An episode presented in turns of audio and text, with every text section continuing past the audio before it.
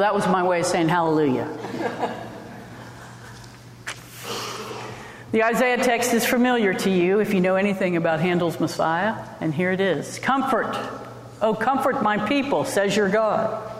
Speak tenderly to Jerusalem and cry to her that she has served her term, that her penalty is paid, and that she has received from the Lord's hand double for all her sins. A voice cries out in the wilderness Prepare the way of the Lord, make straight in the desert a highway for our God. Every valley shall be lifted up, and every mountain and hill made low. The uneven ground shall become level, and the rough places plain. Then the glory of the Lord shall be revealed, and all people shall see it together, for the mouth of the Lord has spoken. A voice cries out, and I said, What shall I cry? All people are grass. Their consistency is like a flower of the field. The grass withers and the flower fades when the breath of the Lord blows upon it. Surely the people are grass. The grass withers and the flower fades, but the word of our God will stand forever.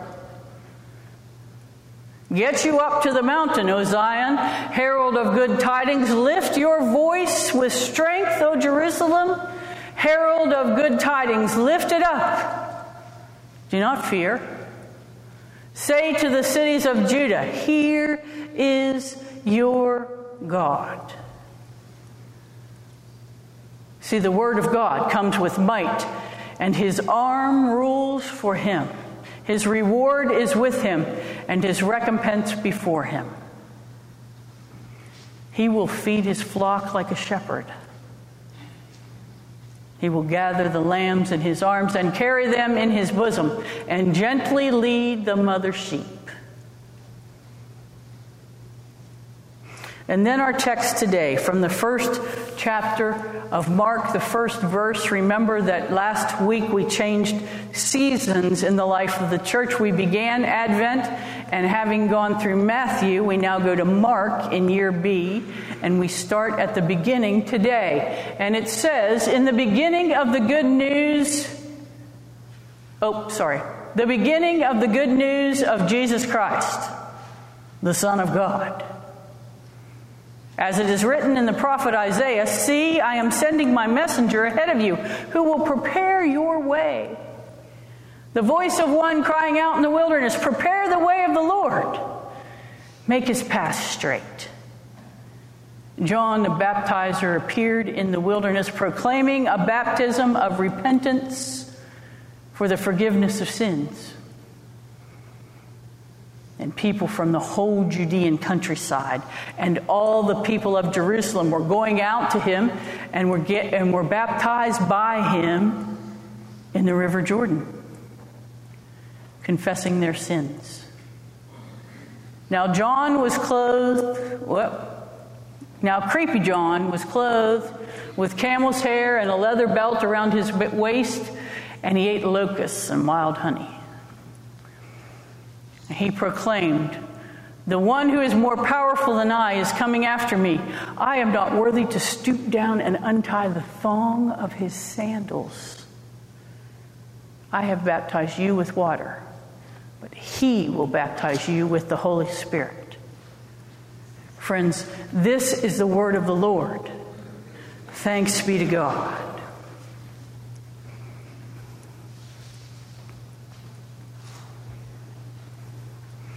Do you like prequels? Prequels, it's become a hip thing now. You know, every good story now and every good movie story now has to have somebody come up with a prequel for how we got to the good story that we all loved in the first place. I understand that they are now coming out with a prequel called Wonka to Willy Wonka and the Chocolate Factory. So, no Gene Wilder, no creepy Johnny Depp. You know Johnny Depp was creepy in that movie.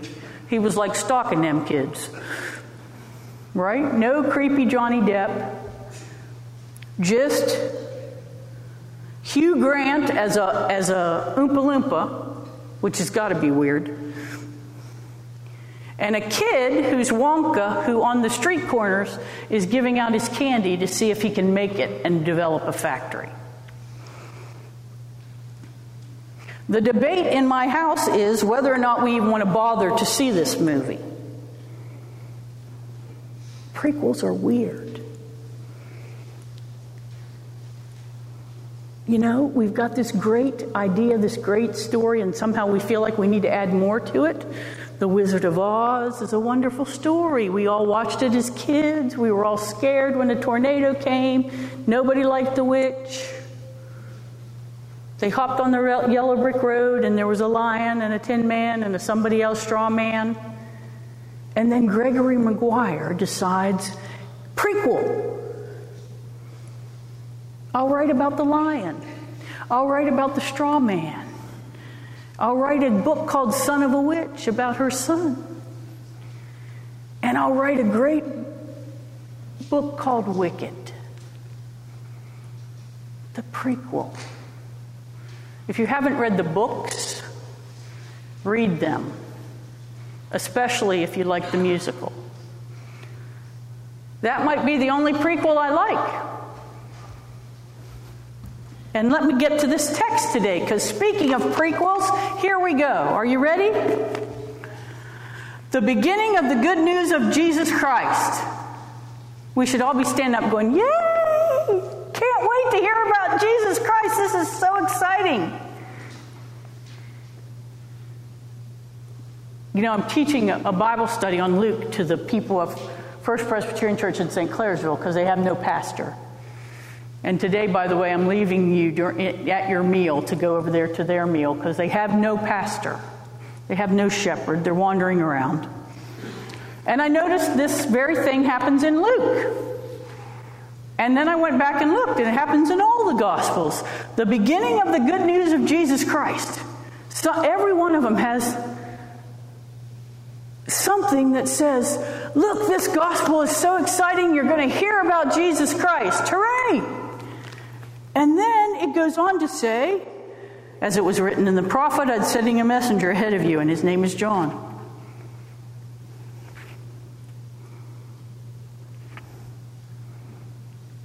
That sentence is a prequel.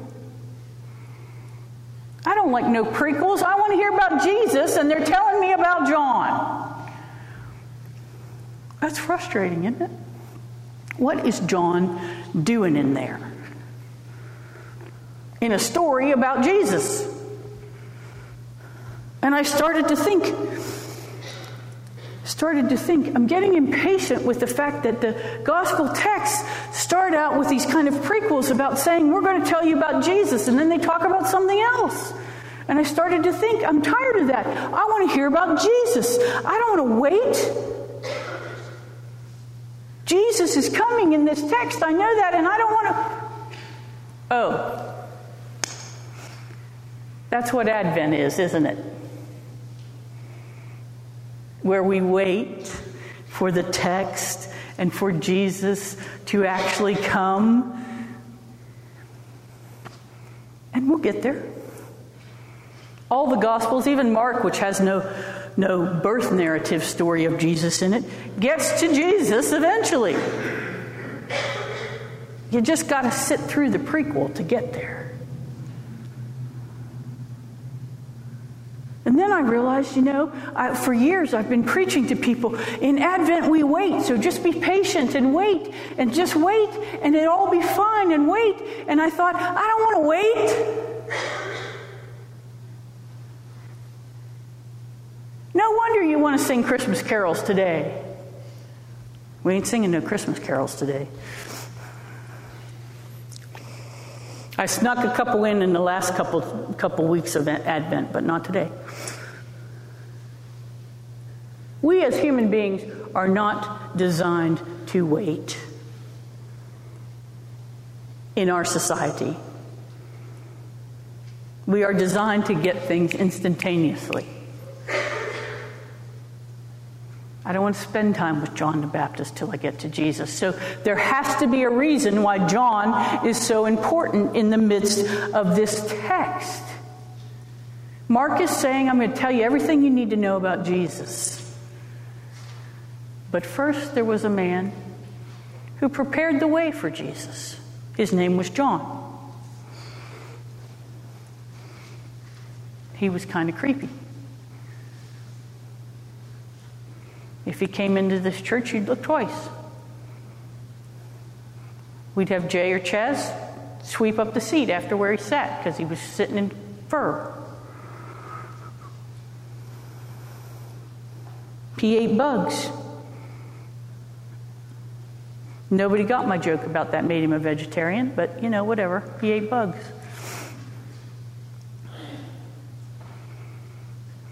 And he proclaimed baptism of repentance for the forgiveness of sins.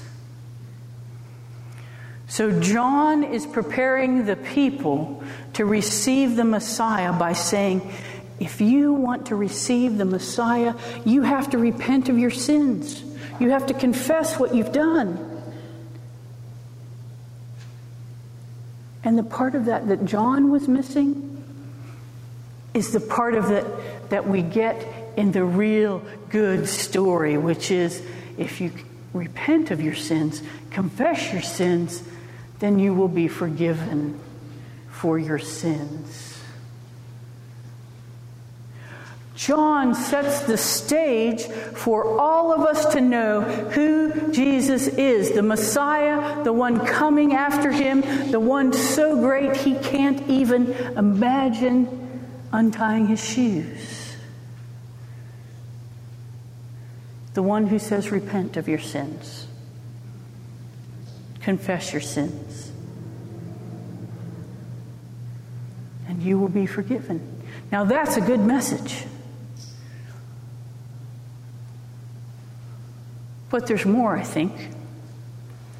John fulfills prophecy, we know that. Lots of prophecy says somebody's going to come and prepare the way for the Messiah. Somebody's going to come and get ready, get the people ready to hear the word the Messiah will bring. It's all over the Old Testament, the Hebrew Bible. Malachi, Isaiah, Ezekiel. Even Jeremiah. John is prophecy fulfilled. And what you know about prophets is they often get killed. And so it was with John. But is that the only reason he's there? That and the fact that he kept saying, be baptized and repent, confess.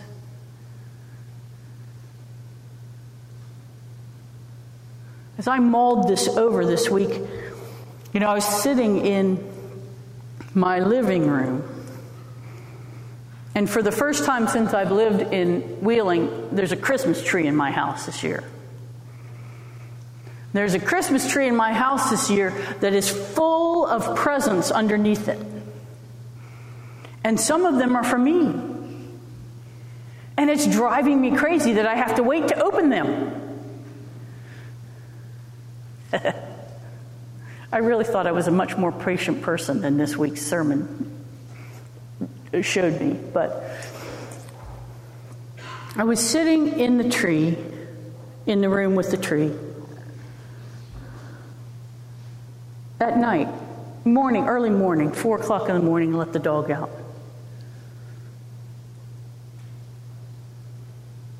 And I couldn't see where I was going. And I flipped the lights on the tree. And I could see the path. And then, because the dog wanted fed, I flipped the overhead lights on, and what do you know? Glory. My eyes were opened. I knew where everything was. I knew what direction to go. I knew what to do. John is like that. He's that little pinpoint of light in the dark and sinful world that Jesus came into. And the pinpoint of light is going to get bigger and bigger and bigger and bigger until it's a star over Bethlehem when Jesus arrives. John lived the life that he was called to live, to prepare the way for the Messiah. And he was that little pinpoint of light that allowed the goodness of Jesus to come forth. So that's a prequel I can appreciate. Thanks be to God for John the Baptist, the one who prepares the way for us to the coming of the light of Christ. Amen.